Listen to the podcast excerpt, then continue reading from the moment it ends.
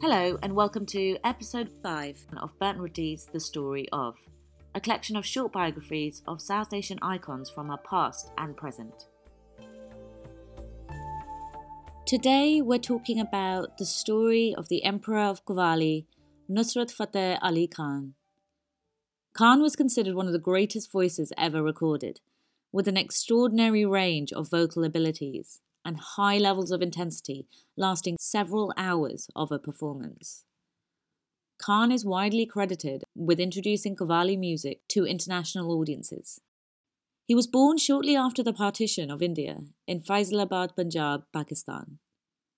The tradition of Qawwali had passed down in his family for almost 600 years.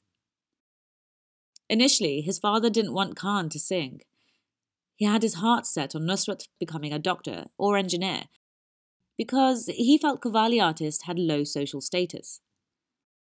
But Khan was unrelenting in his interest, and his father gave in. In 1964, when Khan was just 16 years old, his father tragically died. Just 10 days after his passing, he had a dream in which his father appeared and instructed him to sing.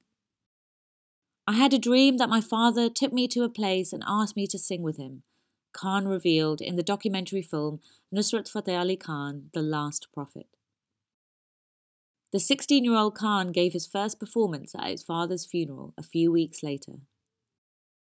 He became head of the family Qawwali party in 1971 and was signed by Oriental Star Agencies, Birmingham, England, in the early 1980s.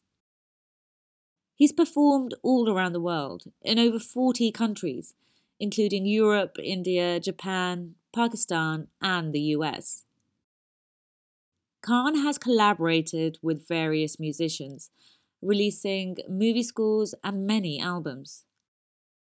Some of the people he's worked with are Peter Gabriel, Pearl Jam, Alanis Morissette, and many more. Those citing him as an influence are Jeff Buckley, Zayn Malik, Nadia Ali.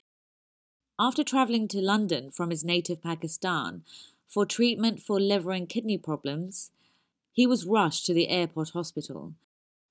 He died of a sudden cardiac arrest at Cromwell Hospital on 16th of August 1997, age 48. He is survived by his daughter Nida Khan. Khan's musical legacy is now carried forward by his nephews, Rahat Fateh Ali Khan and Rizwan Muazzam. Thank you for listening. I hope you enjoyed that story. Um, if you have any suggestions for any South Asian icons that you want to hear about, then drop us a message and we'll make sure we do the research and tell the story.